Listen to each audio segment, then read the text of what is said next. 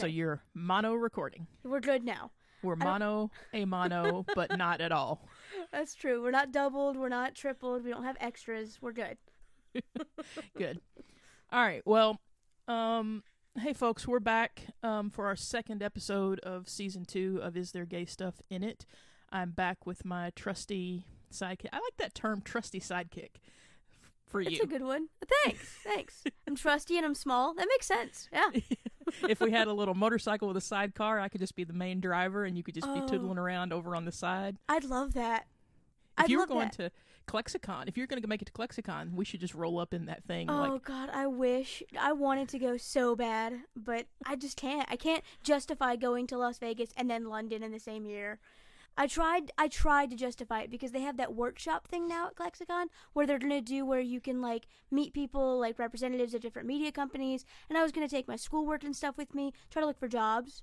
So I was hoping that I could do that, but I can't justify doing that. So instead, I'm going to SETC down here to try to do some kind of marketing of myself to people to get a job.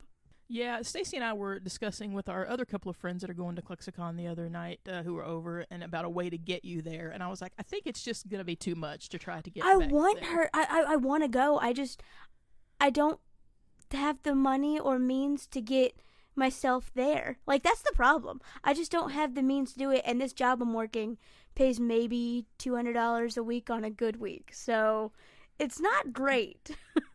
Maybe uh, at some point we'll we'll maybe be able to make some advertising on this podcast. Who that would be great. and then we could put some some little pennies in your pocket for that. But uh, I guess we should should uh, inform people who we are and what's going on. This is uh, I'm Connie and this is Beck, and we are the uh, regular hosts of Is There Gay Stuff in It podcast. And as I said earlier, we're coming back for our second episode of our second season. I enjoyed the first episode a lot with us like um, kind of getting a little off the path and as we tend to do. we do, but a lot of great queer content comes out of that, just as in any show that you would be watching. When you get off the path that's directly what they're showing you, you find some great gay subtext, and that's what we're here to discuss. Right, and I, I kind of want this podcast to be a little bit more just like life. Like I'm not total. Like my whole being isn't in existence. Existence isn't about being gay. Mm-hmm. Um, so that's kind of what we I think both decided we wanted to do this season with the podcast. And I wanted to. Um, I've kind of I kind of dominated the last episode, so I thought this week you had mentioned to me something that you were really wanting to talk about, which was uh, the gaming that you have gotten into recently and the queer characters. Now I'm going to give you a, a, a, a notice that people who've been listening since the beginning know I don't game. I mean, I've got game, but I don't game. So, I have a, a son who is an, uh, loves to game and always did when he was little, but you know I had to participate in that with him. But I'm I'm I'm not good at it. I don't like to do things that I'm not good at. Um, that's probably a character flaw, but makes me feel better. Uh, so I, you're going to be teaching me a little bit about what's going on, but there's something going on with gaming that you're pretty excited about. Well, yeah, uh, since I was a kid, I always loved playing video games just like in the basic normal way. I had an Atari and then a PlayStation 1, then a PlayStation 2, and a Game Boy, a Game Boy SP, a Game Boy Advance. I went through all of them. And then I never got really into Xbox until I was getting into high school. And then I got a 360, played that a little bit. I love zombie first person shooter games and role play games. Like, they're just a lot of fun because you get to do different types of stories. And recently, in the past couple of years, uh, I got a Xbox One, and I got the game Fallout 4, which I had Fallout New Vegas that everybody loved. I wasn't into it, but Fallout 4 I'm super into, and I started playing it for the first time about five or six months ago, and I did a whole playthrough, finished the whole game in about about a week or two, and I loved it because it lets you make your own choices as to what person you're going to be in this like nuclear fallout world. And your main character can be a male or a female. I was a guy for the first time. I named him jimbo. He was great. Is is there a particular reason for Jimbo? Do you know a Jimbo? me and tiffany were just sitting talking and we decided jimbo was a good name. And she was playing new vegas and she decided to her- name hers earl. So you know we were just like going for a thing well, I think you found it. Yeah. So, but with Jimbo, I explored uh, just the basic playing of the game, and like you get to make friendships with people, and you get companions, and then you get perks which give you different powers in the game and help you level up things. So at first, it was just like a normal basic game, just like every game. There's never really anything particularly like especially queer that you can do. You don't have like make it gay options. That's not what video games do until I decided I was going to take it upon myself to make it as queer as possible. Okay, so did you have to like subvert the t- the t- the technology or the software to do this, or No. sorry, are you like are you like uh, engineering this up, or is it actually that the games have come around to where they make it that you can just do this? the games have come around to where they make it where you can just do this.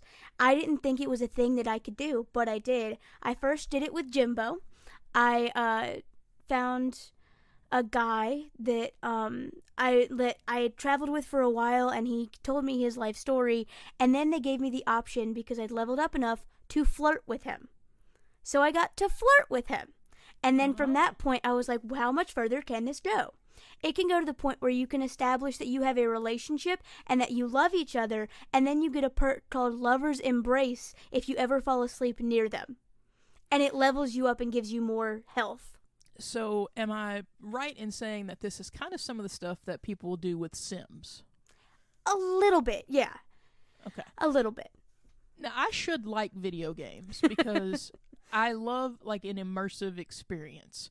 I like getting into a TV show where you are like in a like a enclosed place with people and you have to get along and you have to figure things out and um that's one of my favorite genres of movies or TV shows where people are put in a situation where they usually get down to their base horrible people that they are.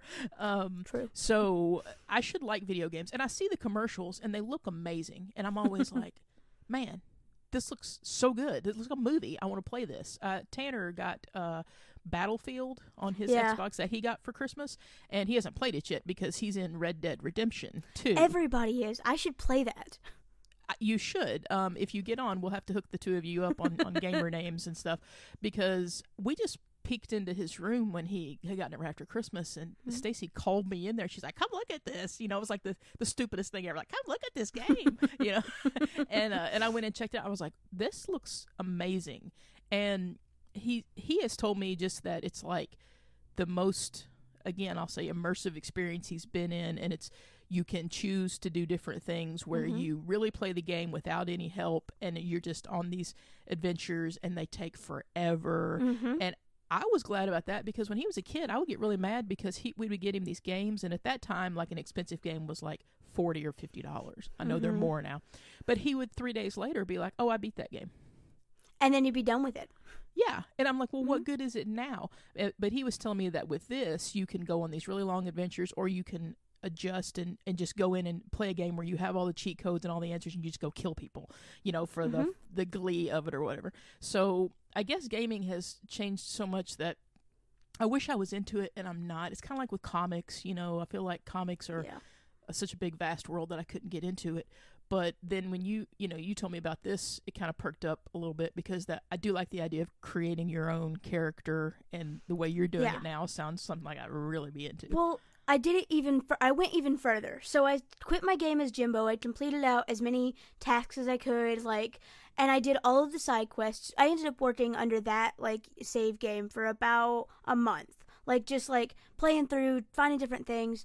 I created my first female character in the game. I don't know what is it about me, but like, I don't like playing female characters in games because they usually make them weak. Like, for, Mm. that's just how it is. They over glorify them and they make them look too like otherworldly like hot and make them weaker Okay, so are you saying in making them weaker, like I know that there's like you know, when you're building your character, there's certain weapons and certain aspects of characters that make them stronger. Do they supply the women with less uh, strength from the get go? Is what you're saying? Like you don't, you can't even like build your female character up to the level up with the male characters. You're automatically at a disadvantage. in the past they did yes up Hmm. until the more recent games that i've been playing yes there are options that are like supreme kill things that you can't do as a female game character and that just drove me nuts Plus, I always have loved facial hair and wanted my own. So in a game, you can create whatever facial hair you want, and it's great. So that's why I always played as a male. Yeah, there aren't many things that I have envy of of men. Facial hair, like being able to fiddle around and tinker with that, is Mhm. one of them. Exactly. Like if you want to have a mustache, like Burt Reynolds, you can Mhm. do that. If you want to have a big, long, you know, grizzly man beard, you can. If you want to bring it in and do mutton chops, you can. You know, like they have all that stuff they can do. Yep. It seems like a silly thing to be envious of, but it seems like it's fun to tinker around with too. But also, I, then I think about like leg shaving and how horrible that is and how much I hated it and why I quit doing it. And so I'm thinking like, guys, they either have to have a beard or they have to shave that shit every day. And I would I- not want a daily commitment to it. I personally, when I was younger, I used to uh, hear the stories of you could get a beard by shaving your face. So I, as a kid, used to shave my face because I wanted a beard that bad, and I didn't mind the fact that I would have to shave. It didn't bother me, and I don't shave. I like. I'm not a person that likes to shave their legs ever. I don't do that. Wait, But, are you like- meaning you when you were a kid you used a real razor to shave? Yes, See, I didn't do that. I like stole Yeah. my mom's like credit cards and would like because I did that I, too. I like to watch my dad like pat the shaving cream Mhm. on and then like you know contort his face in those weird ways that Mhm. men do when they shave. I would just be and plus I loved the smell of like Old Spice and that kind of stuff. So when he was doing that, I was like you know in awe of it and I would like smear a little on there and like get something out of my mom's purse that you know I'd seen credit cards and Yep. driver's license and stuff like that. So I'd grab one of those things and do that squeegee type shave. Yep. But, but I didn't pull the razor out. No, when I was when I was really young, they used to get me those fake shaving kits that were like Spider-Man themed and stuff because I loved the blue foam and I would Mhm. like play with that.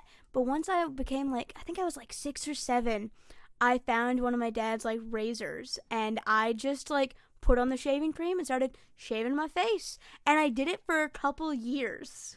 Oh my like and my parents didn't know and I just did it because I liked it. They're like, uh, Becca smells like shaving cream, but we don't know why. Exactly. It was perfect once they started like ma- having me shave my own legs and got me like the female shaving cream because I could use that and they wouldn't even know. It was it was Ah. a whole thing that I went through this whole phase of it and like to this day I could probably shave my face like any other guy does just because I liked the feeling of it. So I never had a problem with the thought of I'm gonna have to shave if I have a beard. I just always envy- envied them. Did you ever pull the thing where you shaved your legs like when you were younger with your dad's razor and then he yelled and screamed and complained because he cut his whole face up after you did that? No. I never understood. I think that's happened to. I know that that's happened to people. I've heard Yeah, about it. I have too. I mean, but- what is it about shaving the female leg that suddenly renders that that razor like useless for a man's face? I don't understand. I don't get it either. I think it's the difference in oils because there's like there's different oils on your face. Like when Yeah. So like when he's shaving like a certain type of oil is activated with the razor and it makes it like a clean shave whereas your legs they sweat, they get more gunk in them. Like they have different oils and different potencies or whatever and it might just like break down the razor to where when he tries to shave on his face, he has to like use it like a freaking like hoe just scraping in there and then he scrapes off part of his face. Did you ever, when you were real shaving your face as a seven-year-old, did you ever cut your face or your neck or? There because I would have, I would pay money to see little you toddle out of the bathroom with little toilet paper pieces stuck on your cuts. There were I think there's there was two times that I remember hurting myself pretty bad with a razor. One was when I cut the uh, cupid's bow up above my lip. I shaved off the curve of it. Oh, Uh-huh. And then another time I have a star under the right side of my uh like my right side of my lip um on the bottom. And it's difficult because it just sticks out a little bit and I never thought that I would touch it and I did once and like cut the star off.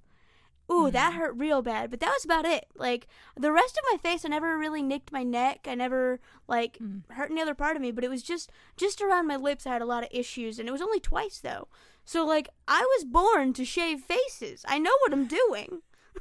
Well, should you have the unfortunate occurrence later in life when you get closer to my age, when you start to get the like you know unsightly little Yeah. things that pop up? Oh no, I already get some. Well, you'll be prepared to to do the shave. Oh, yeah. I don't know if I I don't know if I would ever do the shave. I would just do the pluck. I think, but Who knows? Eh. I mean, I guess I guess people wax, but I've never waxed anything, and nor do I want to. I had a friend that uh my roommate actually she wanted me to wax my mustache with her. So I was like, "Okay, I'll do it." So I let her do it and it got so badly irritated and infected. My whole upper lip was like bright red and splotchy for days and I was like, "I hate you." I was fine with my razors. I was fine, but now it's not okay. So it, it just, you know, you live and you learn. You, I don't use wax for anything. No, no, no. I, I knew that I would see my mother doing that and and seeing the intense pain on her face, and uh, I, my mom was a super um, feminine, girly girl, Mhm. woman. Like I can't even say girly girl because of the time that she was in. She was a woman. She was a Mhm. lady, and um, you know everything put together well, very fashionable, uh, fashionable, very beautiful, always on point. I am none of those things. but Mm. I mean that's like a you know it's like an uh, like that feminine ideal thing. I'll- Mhm. I sometimes often wonder if like I mean I still don't. We're getting so far off topic from video games. It's but, okay. We can get back to it. I'll pull it back in somehow. I got this.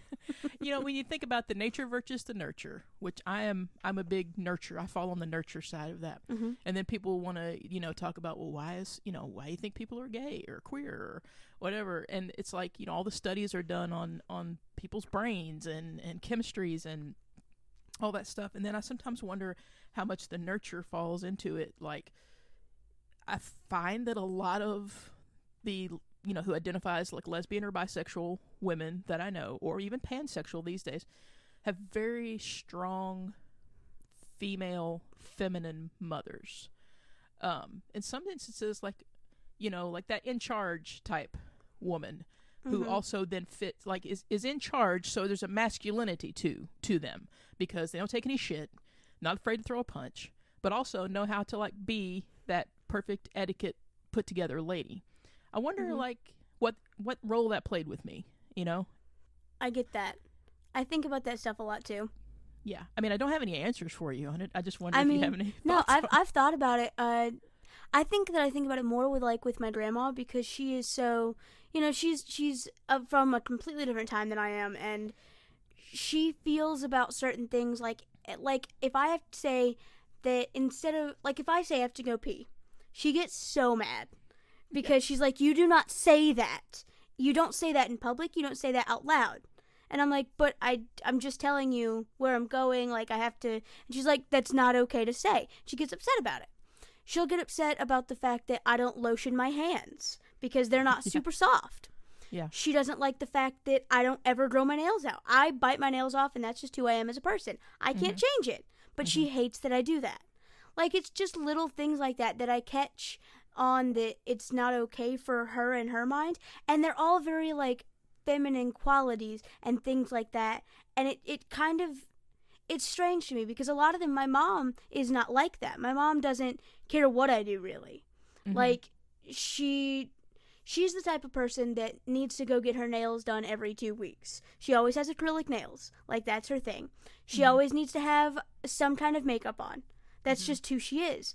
But I'm not like either one of them in that, and I think that that bothers them. It really bothered them when I stopped shaving my legs. Oh my Mhm. gosh, I heard from my family for weeks. Like, even like my dad would like chime in on the conversation of how gross that is. And I'm like, well, shave your legs. yeah. Like, go What's for it. If you what's want it. Yeah. But no, so I, I, it's something that I've thought about for a long time because my family isn't super feminine or super masculine, but they are very etiquette manners forward, but they don't follow their own rules.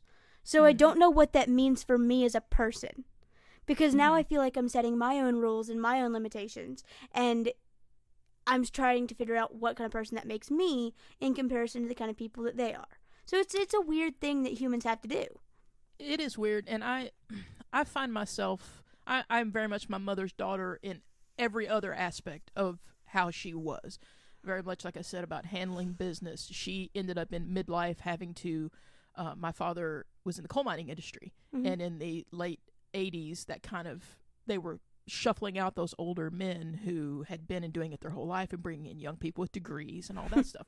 And so my mom just took it upon herself to uh, take like what she had done as a home sewing hobby business and and in the middle of her life just say i'm going to open a store i'm going to open a business and do that and kind of then she you know shifted and became the breadwinner of the family and i feel like that that had an influence on me too Mhm. um and then also just in things like around the house i just thought of this yesterday like when stacy stacy is the queen of the kitchen in our house she cooks she bakes she's an amazing baker um she enjoys doing it i do not enjoy those things Me But- too.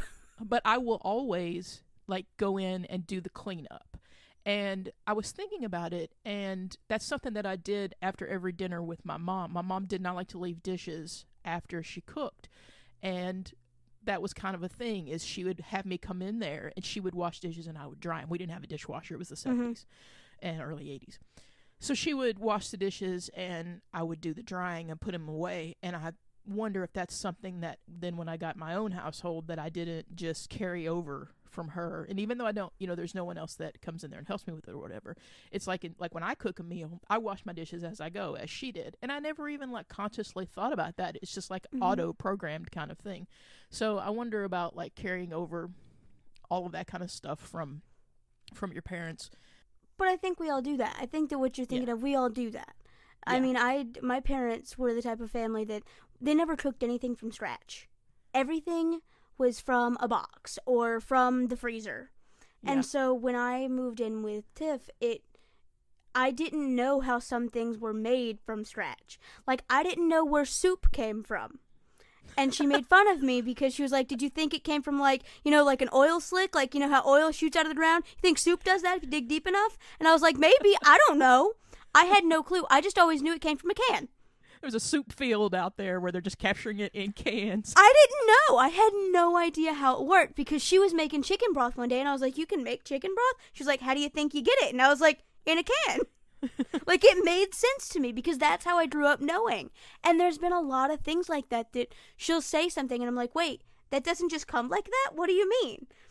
Because I never learned that difference. And so when I go to the store and like I grocery shop, I get a bunch of stuff from the freezer section and like that's what I eat and cook because that's what I grew up knowing. And I don't know how to do things any different. And I didn't. My mother cooked every meal, and Mhm. my father worked swing shifts, uh, first, second, third shifts in the coal mine. Yeah. And um, whenever he was on third shift or on second shift, that means that my mom and I were home from when he left about two p.m. until he would get home around midnight or so. Mhm. So th- those that month was me and mom for dinner. You know, Yeah. Because my dad want my dad wanted the same things every time: potatoes, meat, gravy. Mine you too. know, Yep. that stuff. But mom would experiment around whenever it was the two of us and make different things like we, you know, the stuff that we liked and that he would, you know, begrudgingly eat, but she knew he didn't like it and she was very much like into pleasing him. So, hmm you know, there'd be a whole month of potatoes and meat Yeah. when he was home. That makes sense. I mean, my dad, he was de- deployed a lot when I was younger. Uh, he was in the Navy f- until I was about 15 years old. And he I was did not know that. deployed. Oh, yeah. He, uh, he retired after 20 years. You know, now he's a postmaster. So he's getting double government money still. But it's That good. double dip, yeah, double dip Exactly. magic money. I love that. Yeah. That's what my great grandfather did, so he's following in that footstep of what he did. But um now he was deployed uh for pretty much it would be over half a year, like every year until I was 15. So for Wow. all of that time it was just me and my mom. Mhm. So it was a lot of us interacting and us doing things together.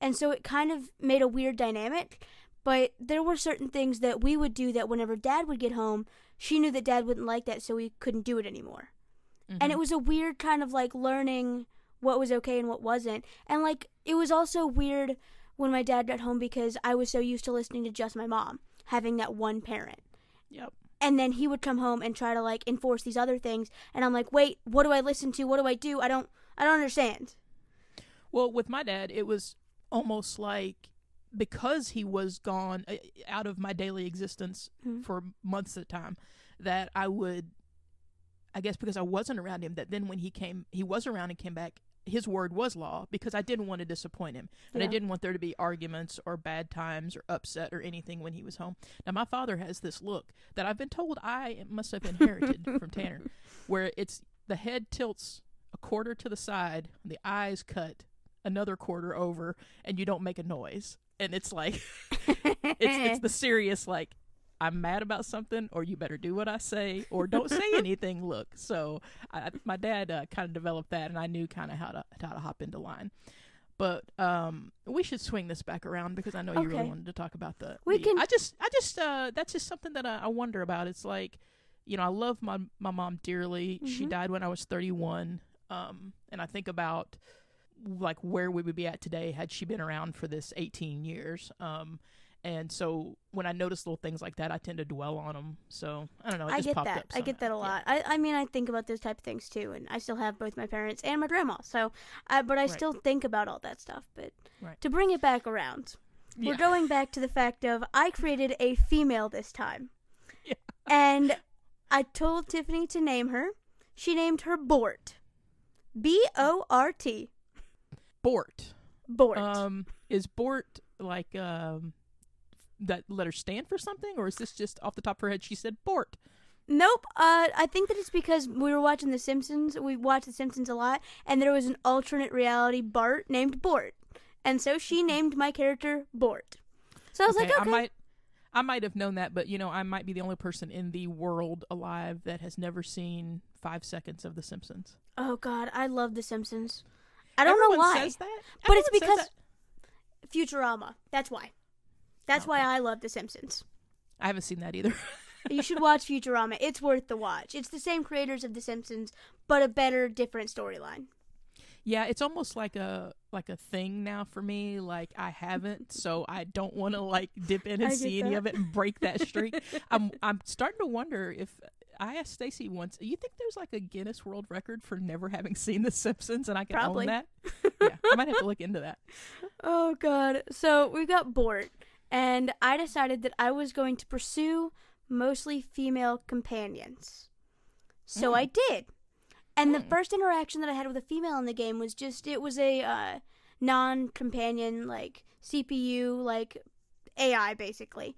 And I went up and started talking to her because I had to find out information from her and I had upped my charisma statistic, which Of is like you you're did. talking. Yeah, I did. and so I got it higher and it gave me the option to flirt with said singer in this bar and I was like, "Cool, got it." So I went ahead and I flirted and she flirted back and then we went to the next thing and back and forth a- until it said, "Hey, do you want to go back to my place?" And then we went back to this like hotel in the middle of this fallout shelter and they like slept together. Of course they don't show you anything, but you wake up like the next morning and you woke up from the lover's embrace. Aha. So then I decided I'm going to keep a count on how many different AI females I can get to sleep with me in the Fallout 4 universe. So I did. And I got to I got to the next part, got my companion that was a female, ended up getting her to be my girlfriend. Of course. Um then we so then we slept together and that was, you know, number 2. Then I found a weird Fallout shelter that had a female robot in it that I slept with. So there's 3.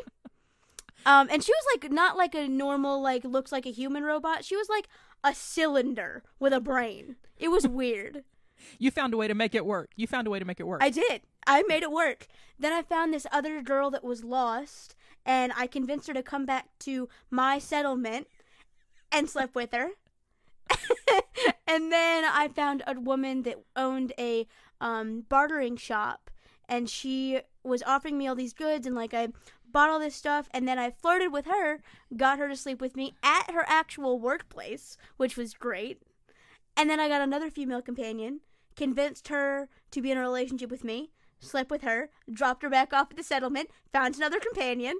Like I, I got to like I think I got to eight different females in this game that I got to sleep with me and give me the perk of lover's embrace. And it was great. okay.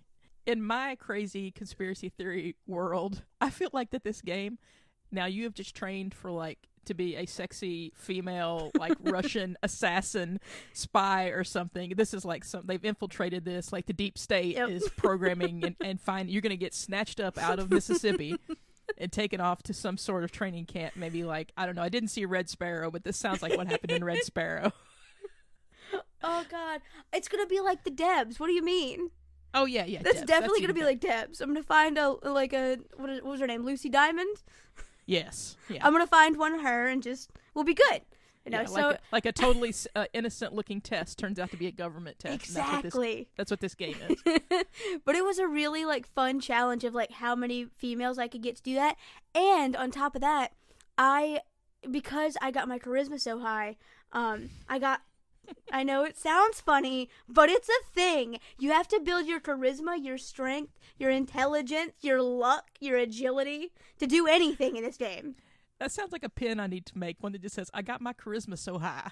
That would be so good. Especially like I know that there are other gamers like me out there that play Fallout and stuff, and you have to have high charisma to do anything. Like you really do. That's also a good phrase. You gotta have high charisma to do anything. so I I Perfect. leveled up and it gave me the ability to talk to other computers in the game and they would tell me special secrets. I got like three different guys that showed up and I would like talk to and they came out to me. It was great. Like I didn't push them to tell me they were gay, they just did. And I was like, this is awesome because I've never played a game where there are so many queer computers. It was great. Yeah, I mean, this is like the perfect game for you because you're you're living in like the perfect little queer universe where you're just around bedding all these random ladies. you you found some gay dudes to hang out mm-hmm. with. Mm-hmm. I mean, it'd be perfect uh, if this was like a, what Tron or something where you could get sucked into this world and live, do a virtual reality version of it. I mean, I know how to take care of all the monsters and kill them. I know what I'm doing there. It takes me like no seconds to do like a quest. It's just a lot of fun to see how many people you can talk to and convince to sleep with you. No seconds to get the companions. No, it doesn't. You're good. You're good. That's because of that charisma being so high. You got to th- get that high charisma, and you can just get all the companions. It's real easy.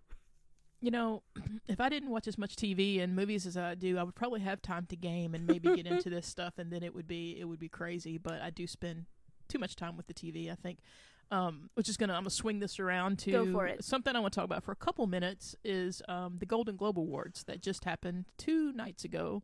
And I don't believe that you watched the Golden Globes. I watch it every year because it's it's it's the fun award show. You know, Mhm. the Oscars are they take themselves so seriously and and it's so edited and I feel like the Golden Globes has always been the party show where people show up because they serve the alcohol and and and they sit at the round tables and everybody you know is with their friends and, and stuff and then they get hosts that are generally um less polished i guess and and usually it's like they'll get a ricky gervais who not that he isn't polished but he's not uh pc i guess is what i'm saying True. Yeah. and so this year, I was curious because they had uh, Andy Samberg, who I don't really like. I like him in Brooklyn Nine Nine, but I Mhm. I never really liked a lot of other stuff.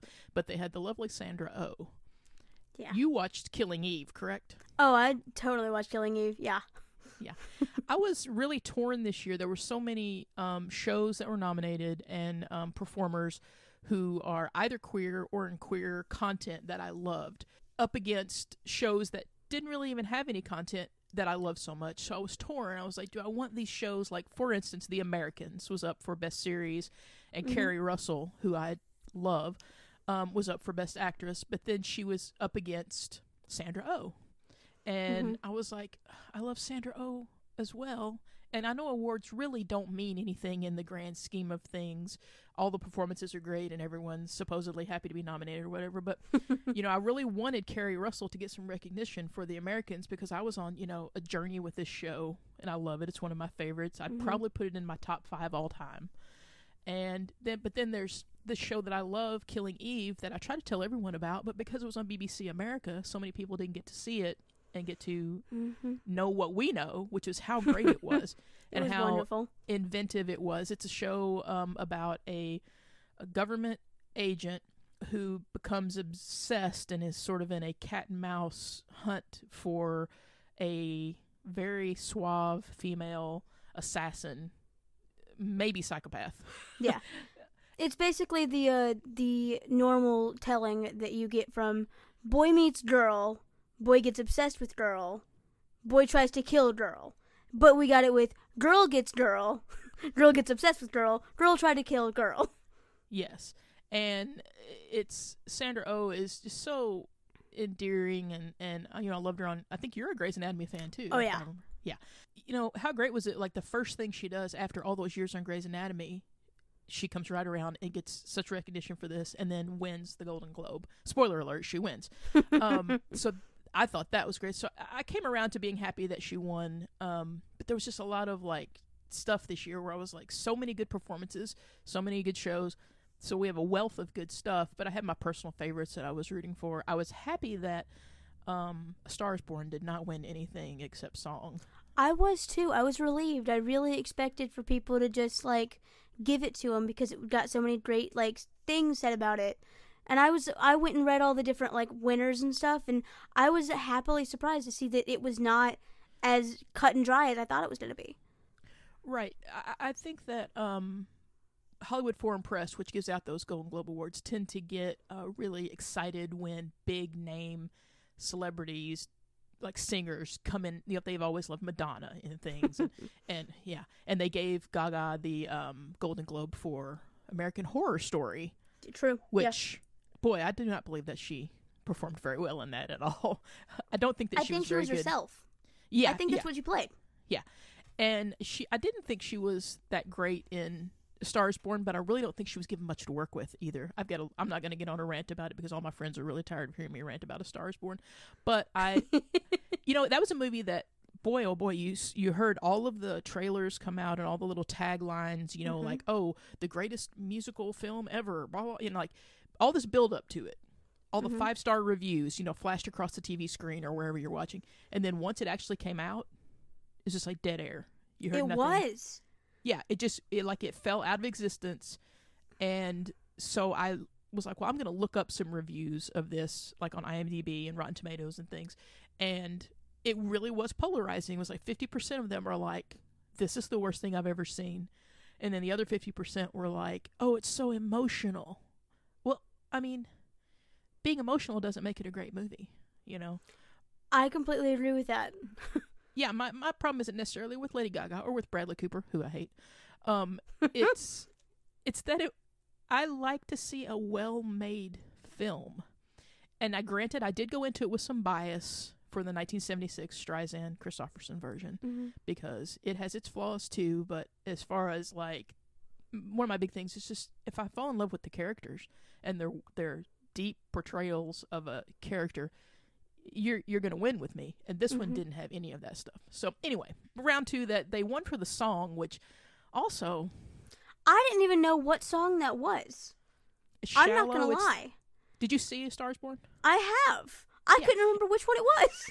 It's that first one that uh, when Ally Gaga's character um, quits her job and, and goes to see Jackson play. Oh, It's it's, the- like the main song. Yeah, it's the one where she had the little bit of a of a verse and a chorus in that parking lot, and then he just took it upon himself to go finish her damn song for Yeah. her. Yeah. because he he as the man has to be the savior of this little lost girl that's too scared to perform, which is a whole other area of Stars Born that we, You know, I let's just we'll make another podcast just for rants. So why don't we do that? I think that would help a rant. lot.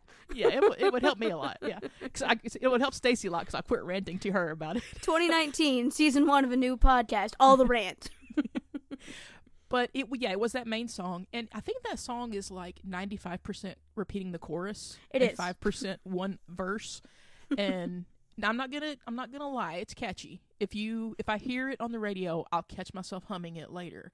But I mean, that's just an earworm kind of thing. You know, you Yeah. can't you can't help that. It's it's not a great song. Um, what else happened on there that was okay? Bohemian Rhapsody. Did you see it? I didn't, and I ref- I kind of didn't want to because of all the things I'd heard from different people, and also just I read so many reviews about the fact that they straight washed it, They straight watched the fuck out of it. and everybody was like, "No, they just didn't mention it." And I'm like, "No, if they didn't mention it, they really straight washed it." Then Well, they did that thing where they they tabloided it a little bit. They alluded to Freddie's sexuality, but they in in what I know of Freddie, and you may know more, Mhm. I believe he was like bisexual. correct. He's not bis. I mean, it's he has a, a, a girlfriend in the beginning, and then that Mhm. falls apart through the movie, and then he becomes involved with this whole gay scene. I feel like they took, you know, the couple of pictures of Freddie with the hat and the leather stuff and and just formulated their idea of what his sex life was. It, it is really like under the rug, straight washed. That even isn't like my biggest thing with it. Again, it's just not a well made movie. It's like an amateur, low budget indie where someone didn't have the time to properly cut and edit. And so, and it's too big of a story to pack into like an hour and a half or whatever. Well, that's what I, I heard a lot of things about because I was a huge fan of the Runaways movie. Loved it. It was so, it like I thought it was really good. So I was coming into this thinking, you know, this is should be something kind of like that. And I actually read a review that said if you were a fan of the Joan Jett movie The Runaways, then you will not like the Freddie Mercury Bohemian Rhapsody. And I was like, I wonder why. And then I read so many things, and I was like, wow, this makes a lot of sense. Because all the places that we loved, like the Runaways for, they took out of Bohemian Rhapsody. Hmm and all that confrontation and the deepness and the like the struggle with the characters and it it just like yes um what is his name? Rami Malek is that how you say Yes. his name? Yep. he does have the look. He did have kind of the right look. Kind Yeah. of Kind but not exactly. No, he has no charisma. exactly. But also i compared it to thinking with kristen stewart as joan jett. She, She had the charisma. embodied that and had the charisma of it. Her charisma was high and so she did well yes. so I'm a fan of a biopic. I, Yeah. I like a well-made. Bi- I like Coal Miner's Daughter is my favorite movie, Mhm. and it's um you forget, and, and I'm the biggest Loretta Lynn fan in the world. You forget that you're watching someone play Loretta Lynn. I don't know. It's just like Sissy Spacek just embodies her, and he does. Rami Malek does not do that in Bohemian Rhapsody, and that's one of the problems. He's got the moves. You know, it's like he's studied the film. He's watched the moves, the mic moves, the the got the walk down, the little bit of a stomp, you know, and swagger that Mhm. Freddie had. But that's the reason that Freddie Mercury is like one of the greatest leading men because he has the it factor, and it's really hard to replicate that i agree um, and get that across. And then to pair that in also with the way they just compacted this really big story that needed to be told. It's like they didn't know what movie they wanted to tell. Do they want to tell the story of Freddie Mercury's ascension up through with Queen, with the band, up to Live Aid? Or do they want to tell the Freddie Mercury person story? And they didn't tell either one of those things to any full satisfaction for me. So when we Yeah. were watching it, I was, you know, and I have a lot of queer friends who were like, just loved it, went to see it three times. i do too And then people who love Queen who were like, oh my God, it was so great. And I'm like, are you carrying in your love for Queen to this? And so you want to like it? And why do my queer friends not have a problem with the straight washing? I Mhm. don't understand. But Stacy and I watched it, and about 15 to 20 minutes, and she was like, this is horrible. And she doesn't. she's not looking at all the aspects of it that I am. Like Yeah. she wasn't. We weren't even to the to the straight washing point portion of this. She was like, "This is just isn't made well. What? Do, who made this? Like, what's going on?" Yeah. So then we come around to another problematic issue. Is I believe Bryan Singer was the director, hmm and at some point, I, I'm not super educated on this, but at some point was fired. that's correct yeah i did know about that because i saw it and i was like wow wow that went bad real quick Yeah, yeah.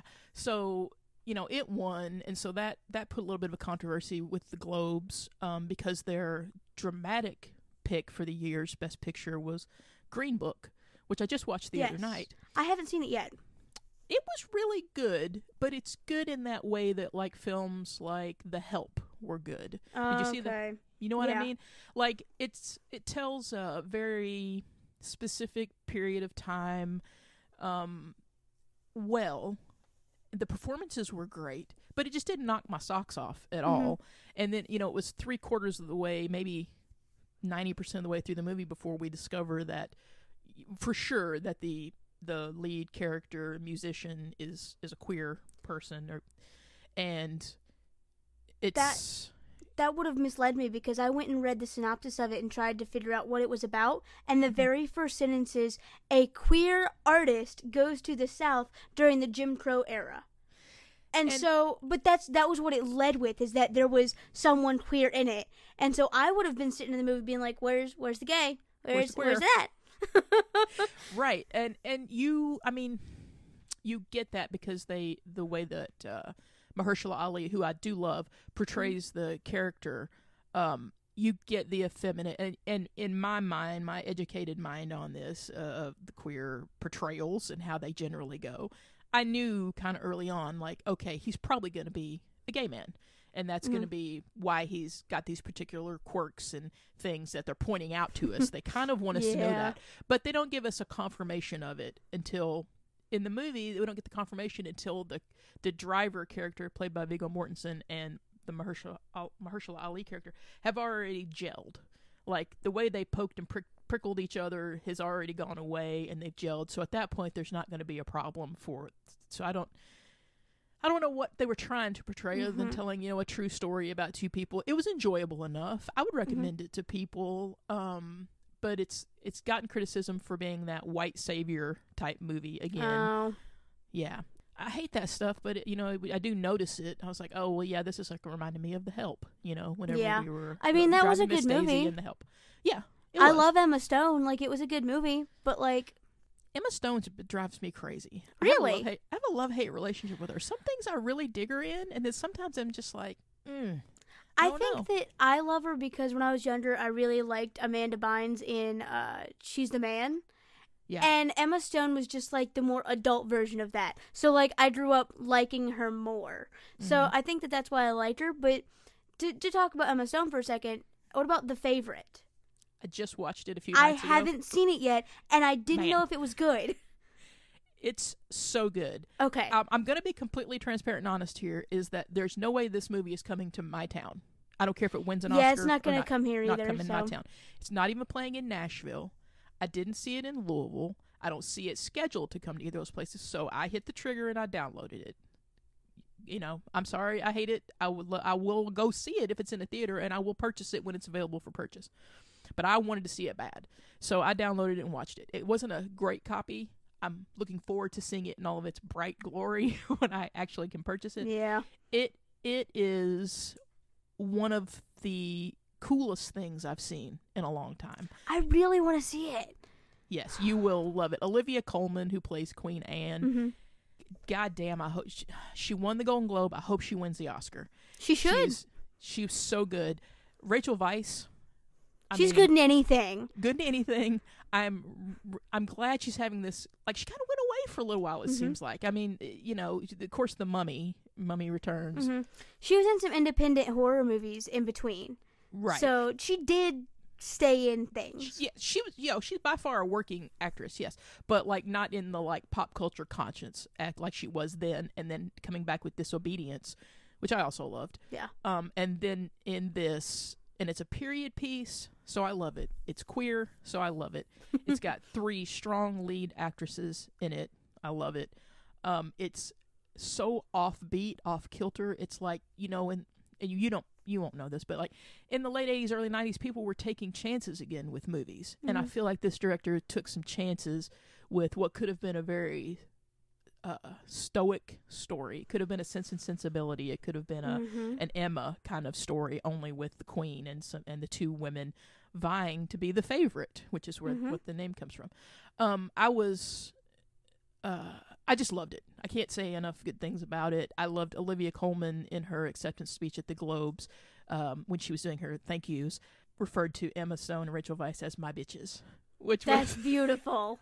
and they both were like cheering and you know like there's been many many um interviews where they've talked about like all their making out scenes and stuff and and are just like well who wouldn't want to i'm the luckiest she's Mhm. like i'm the luckiest actress alive you know with both these women in this movie That's i liked great. emma stone in it emma stone was good in this one i also really really liked her playing billie jean king that was a good movie Mhm. that uh that I don't know if it got its due or not, and I thought maybe it would when it came on cable, but I still don't know if it has or not. Steve Carell was great in that.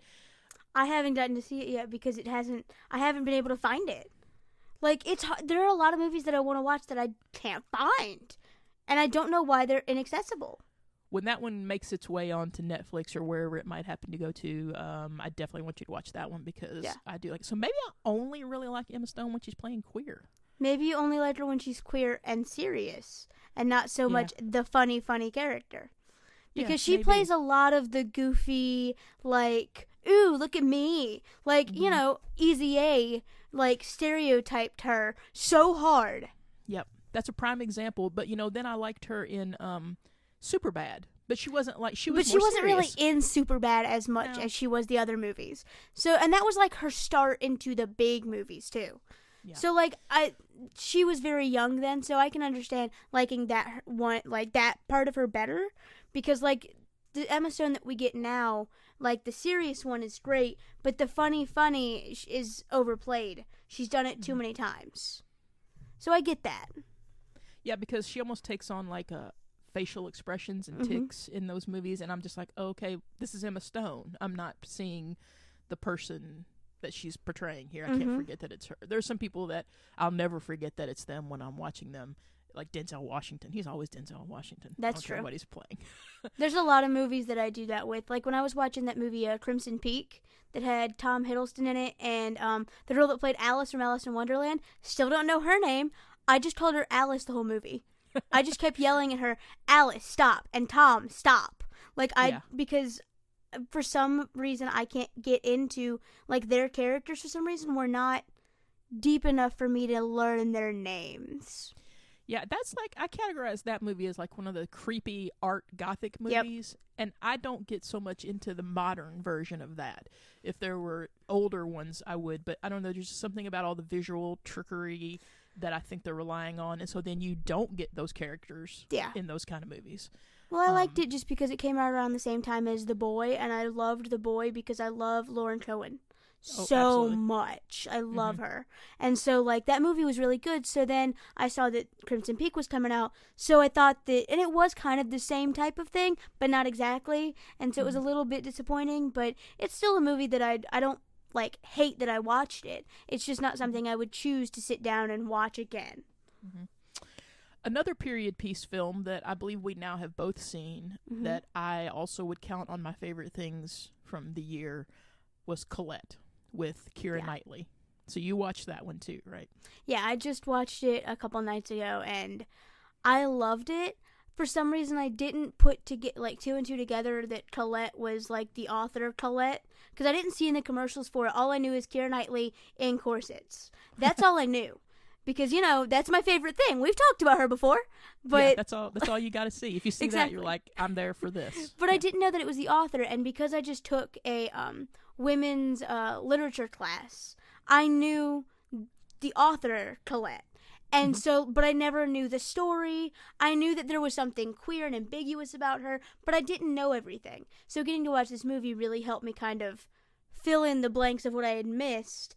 And Mhm. also, just, I got my hate back for certain types of men. It was really good for me. That her husband, Uh huh. her suitor, who then becomes her husband, in that is so infuriating. He's Mhm. played by Dominic West, and I don't believe that Dominic West has ever played a decent human being in his entire career. He hasn't, but the facial hair is beautiful.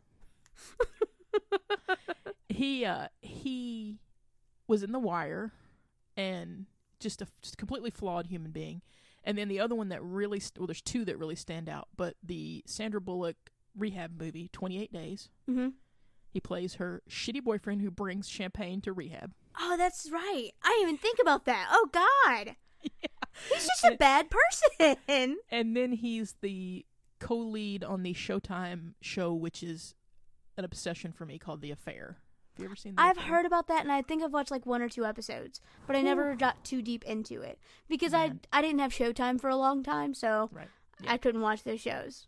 Yeah, it, that's a serious like mindfuck show of horrible people, and he's the head horrible person, and that's when I like really like I've thought about this more than once. Like, has he ever played anyone good? No. If you need a shitty shitheel fucker in your show, they're like Dominic West. Get him on the phone. We need him over here. And that's the that is the perfect typecasting for him, though. Mm-hmm. That's like there's so many people like that, and they know they know what they're doing when they cast him in that role. Yeah. And I wanted to like him though, like in Colette, I wanted to like him because at first she really liked him, and he was good to her for like a minute. Yeah. And then I immediately was like, nah, he's just a dick man. Like he's just he's nah, let him go. So in Colette, I don't want to like spoil it for anyone that hasn't seen it, but Keira Knightley does play um, the author. Um, she didn't plan on being an author. Her Nope. husband was a well-known writer slash publisher uh, named Willy in um, France, and he seemed to be a horrible businessman because he was always broke, and he would hire people to write things and publish them under his name. And but he also wanted to be in all the social circles. He liked to party and uh, kind of be a cad with the women Mm-hmm. and then he ends up marrying Colette, and she instantly, right away, like picked up on that that those socialite women were flirting with her in the Uh-huh. show. Like, she was quickly. smart about it. Yes, I think she'd been thinking about that out there in her country house for a long time. She was like, I marry this man, I can find all these ladies. All right, let's do this. yeah. he will lead me to the uh, women in Paris. Exactly. So I am getting out of this shithole and going there. so what happens is they end up one particular woman they both kind of fancy, but sh the the other lady really only fancies Colette. And I, I loved that that kind of stuck in his craw a little bit. mm-hmm. But when it did, he had to ruin it because then he had to go over and like he pushed her to go have the relationship with her at first. Yep. Almost like that, you know, the husband who's like, "Yeah, yeah, I want to see my wife kiss another woman," kind of thing. But then also he just his appetites he could not help himself. He had to go horn in on it too and screw all that stuff up. But the relationship that I liked the best in the oh, we're also forgetting that he also because he's financially ruined, um, steals Colette's writings and puts his name on them. And oh, yeah. That's the big thing. That's the big storyline. And he becomes the toast of the town for these kind of um, tawdry little tales of schoolgirl and and teachers um, that his wife is writing. And uh, later in the movie, there there becomes a a- she becomes involved in a relationship with a what I would consider, if it was in today's times, like a non-binary queer character. Is that what you would say? That's what I was calling that character the entire time with Tiff. Because T- Tiffany was not watching it, and I kept, you know, taking the headphones off and be like, this shit just happened. Look at all these gay things happening. Look. And I would turn the screen around to her and be like, look at this. But no, I, I would definitely say that that was a non binary person that they were portraying and just didn't know how those terms would work in that time frame. in that yes in that time period and that seems to be the most physically and intellectually satisfying relationship that colette has in the movie. They seem to be very much equals. They understand each other. She doesn't mind that she dresses you know in suits and that she is is you know fairly masculine. Mm-hmm. it's just not even a it's not even like a a plot point. Like it's not even mentioned. It just happens and they're together. Now the husband takes likes to take jabs at it and is very confused by it and pissed off by it um, so i don't want to ruin the movie for anyone else but it's a pretty cool characterization of a non-binary in my i hope that's the way they intended it 'cause it's the way i took it the way you took it character um, which leads me around to swirl this around a little bit to the fact that non-binary is a thing that I recently had a conversation on another podcast with a fellow who wanted to be educated about. He's like, I think I know Mhm. what this means, and I was like, Well, I'm not an expert on it by any means, but I'll tell you Yeah. what I think.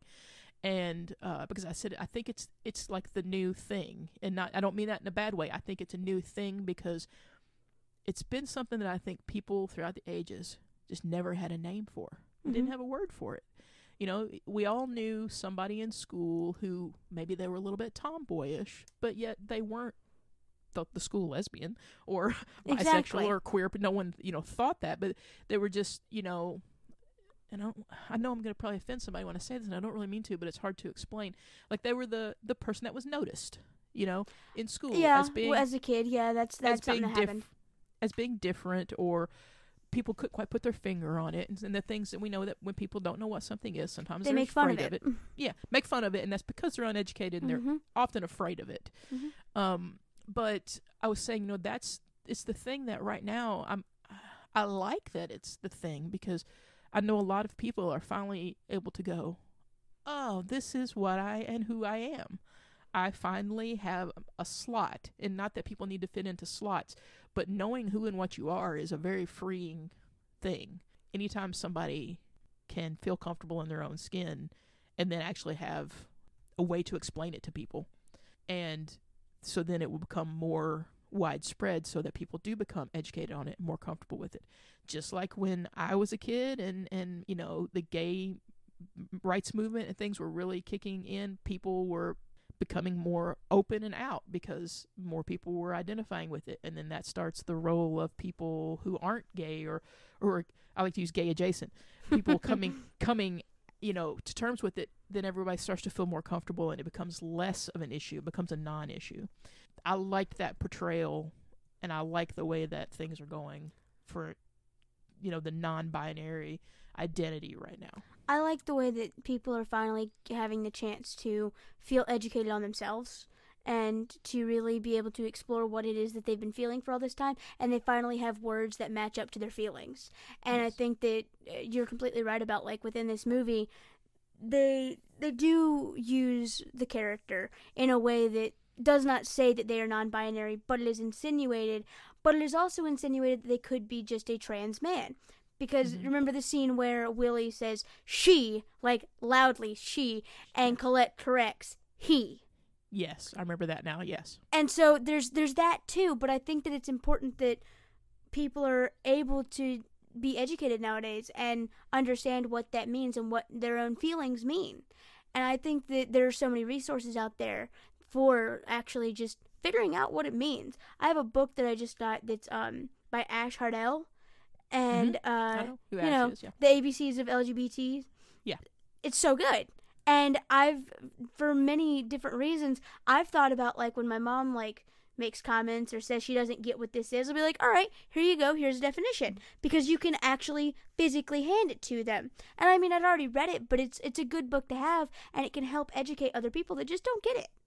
Yeah, that's, I mean, big part of the community I feel like I should have known and been more educated mm-hmm. earlier than I was. But YouTube's been a big um, help with that. There's a um, another YouTuber that I like to follow, Ty Turner. Oh yeah, yeah, yeah. Um, I like the different um, ways that he will have a specific episode about just nothing, just what's going on in his life at the time, mm-hmm. and how he deals with being a trans man through his his daily existence.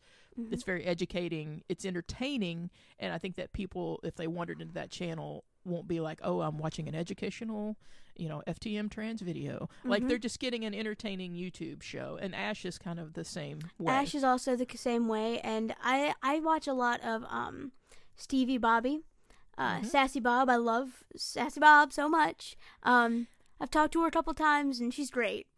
Yeah, she kind of identifies herself as a uh, as like a sex educator as well. Yes, yes. Which, good lord, we need it. You know exactly.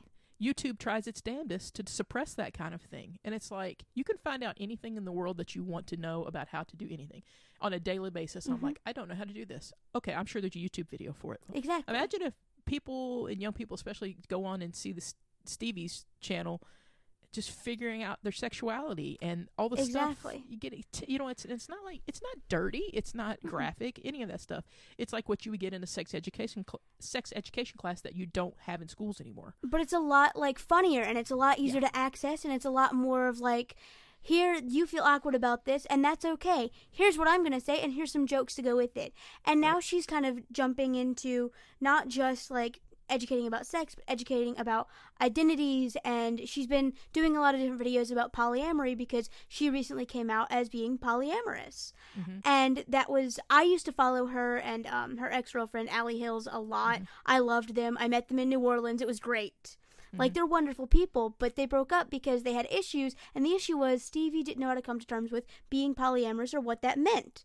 So when she mm-hmm. started learning, growing more, better friends with Gabby Dunn. You know, yeah. they they all have communicated about it, and Danielle is uh, her friend, and there's a lot of people that she's brought into this world that she now does these videos to be like, all right, I didn't know this, so let me tell you this, so you can fi- like figure it out.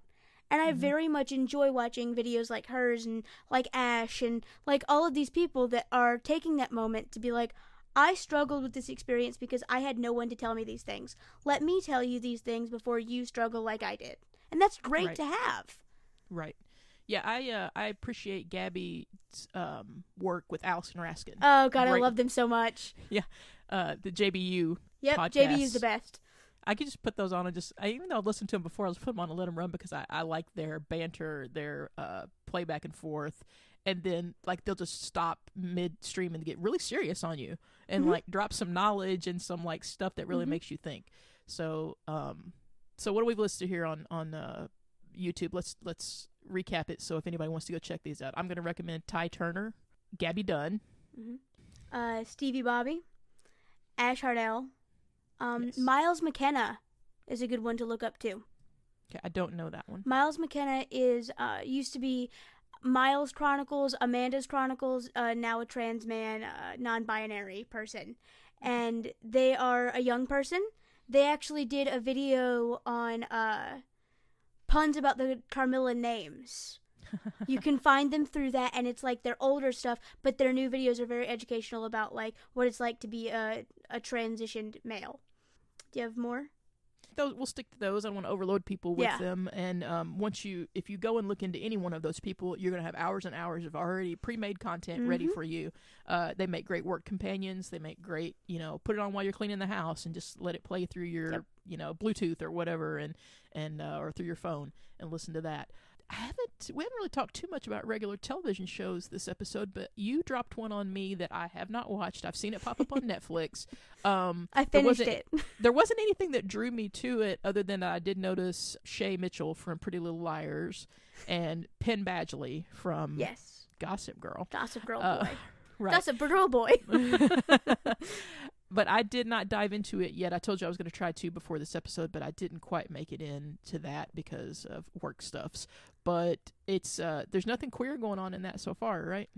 Uh, that not entirely true. Um, I Oh, finished it. oh. I okay. finished it last night. Um, I I will say first and foremost, I jumped in because of Shay Mitchell because I love Shay Mitchell so much, and there is something so sapphic about that woman. I don't Mhm. know, like there's this power that she has that you're like make it queer, like that's just that's what it is, and she did. There's Oh. there there is some surprise queer things that Shay is involved in in that show and that's where I will leave it because there is it, you don't the first couple episodes you're like yeah the boy it's what I said earlier boy meets girl boy becomes obsessed with girl boy then ultimately has to kill for girl so he really wants to date the main character. He sees her at a bookstore that he works at and Peach is who Shay Mitchell plays and Peach is the best friend of the main character. And she's like this rich like know-it-all girl that's been best friends with the other like the main character since forever and she Mhm. takes care of her but Mhm. by eh, like episode three i was like i don't know if i'm really into this it's like super straight there's just a lot of like straight sex happening all over my tv it's a little bit weird i'm not into this and then like by the end of episode three shay mitchell like bitches out Penn Mhm. and it's so good. Like it stopped me in my tracks, and I was like, I have to see why she's so angry. Like I have to figure this out. And it gets really good after episode three and picks up really fast to where you just once I got to three, I watched all the way through to the end, sit up till like five in the morning last night to finish it, and then got up like early this morning to do paperwork. Okay, I've got a little lull going on in my TV shows while things are on the holiday hiatus, haven't come back yet, new Mhm. stuff hasn't started. Um, I I'm gonna power into that one You should. and check it out. Now that you told me that, I mean, not that I don't watch shows where there's no gay stuff in them. I watch more or equal to amount of shows where there's no gay stuff in it. But um, I'm gonna recommend Derry Girls. I've seen some of that. It's good.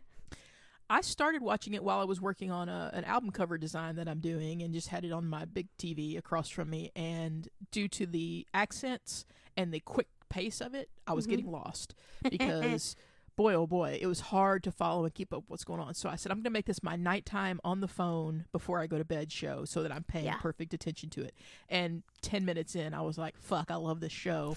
and then Dana Piccoli told me that they're on, uh, told us on Twitter that there was like gay stuff coming Yeah. up. So I was like, oh, well, Yeah. I know I'm in for this one now because there's it's got this one character in it who's the there's always a girl in high school that is the girl with a little bit of foul mouth.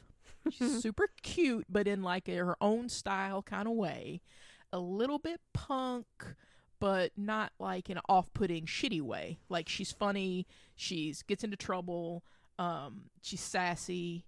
At the same time, you're like, I'm super attracted to this character.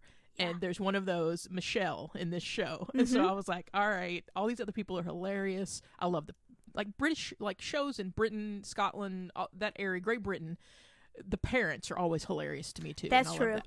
And this one has definitely got like the grandfather who's just you know like a crotchety old bastard, and then the son and the and the mother, um, m- along with all the kids in the in the all girls school where they have one boy that comes Yep. comes to the school and gets no respect whatsoever. He's that slight slight English boy. Yep. They, they don't even provide him with a bathroom. He's just expected to Go ahead and go, day. girls.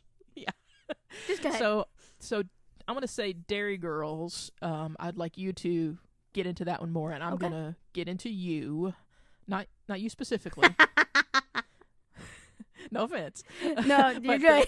the- but the TV show You on Netflix. And maybe once I've finished that one up, we'll touch back on it in another All right. episode. Um, you got any other things for this week? Okay, what are you going to get into tonight? What are you doing? I I need to clean up my room a little bit, but I'm probably gonna end up just watching Netflix. You told me you've been cleaning for two days. What have you been doing? Yeah, I was trying to clean for two days. Okay. Fallout got me. I got a new Xbox controller, and it's so much nicer than my other one that I can't help but play video games because it's so nice. See, if I got into video games, I would be destitute and not able to afford the video games because I could do no work because I have the TV schedule, the movie schedule, then I'd have the video game schedule. It oh god, be- yeah, that's too much. I don't even need to show people my room because uh, it's a disaster, but that's okay. I'm happy at least, you know. right. Well, I guess we should give a little bit of social media shout out. Um, you can find me on Twitter at Butch and Sissy. You can also find me on Instagram at Butch and Sissy. And then we have the at Gay Stuff podcast on Twitter, where we're not super active on there, but I think we're going to have to correct that now that both of us are tag teaming up on this um, Mhm. consistently. We hope to be able to uh, get some more content on there and let you guys know um, what's going on with the show. And Beck, where can they find you? They can find me on Twitter and Instagram at tinygaycookie, and uh, I think that that's that's my username on everything. They could also Mhm. find me on Twitch, where I stream my gaming at tinygaycookie, so you could see all the queer things that I do with video games. Awesome. And I think we've finally got the Facebook situation sorted around, which Yes. I'm not super into Facebook for anything other than like keeping up with my few friends that I have Facebook relationships with. But we do have a page on there, and we will be posting some stuff. Uh, Beck put up a little poll question about uh, things that people might want to hear us talk about. So if you can navigate over there and uh, give us a follow on there, we'll probably do a little bit of interacting about show topics there. Also, you can go to my website butchandsissy.co and there besides having all the lgbtq plus products as far as enamel pins patches stickers t-shirts that i have on there there is a specifically a podcast page so you can go there and listen to all the podcasts that have been put out so far and it's populated up there as soon as it goes up or itunes or spotify um, also carry we don't care where you listen as long as you listen and if you could, uh, and you like what you hear, and you or you like us, or you just want to push some buttons, I don't know. You could give us a uh, a review on uh, iTunes. That would be great. It helps keep us up in the in the listings on there, so that more people can listen to the same kind of content that you're listening to if you enjoy it. Um, help to get the um, queer podcast content out there. All right, Beck, I'm gonna go and um, probably watch that TV show now that you told me. See, it's real good. It's gonna get you. Shay's doing some some stuff. In I'll there. probably make dinner and then sit and watch more TV because that's me. right. All right, folks, we're gonna um, see you probably within a week or two back with the next episode, and uh, we're gonna sign off and say goodbye. All right, bye.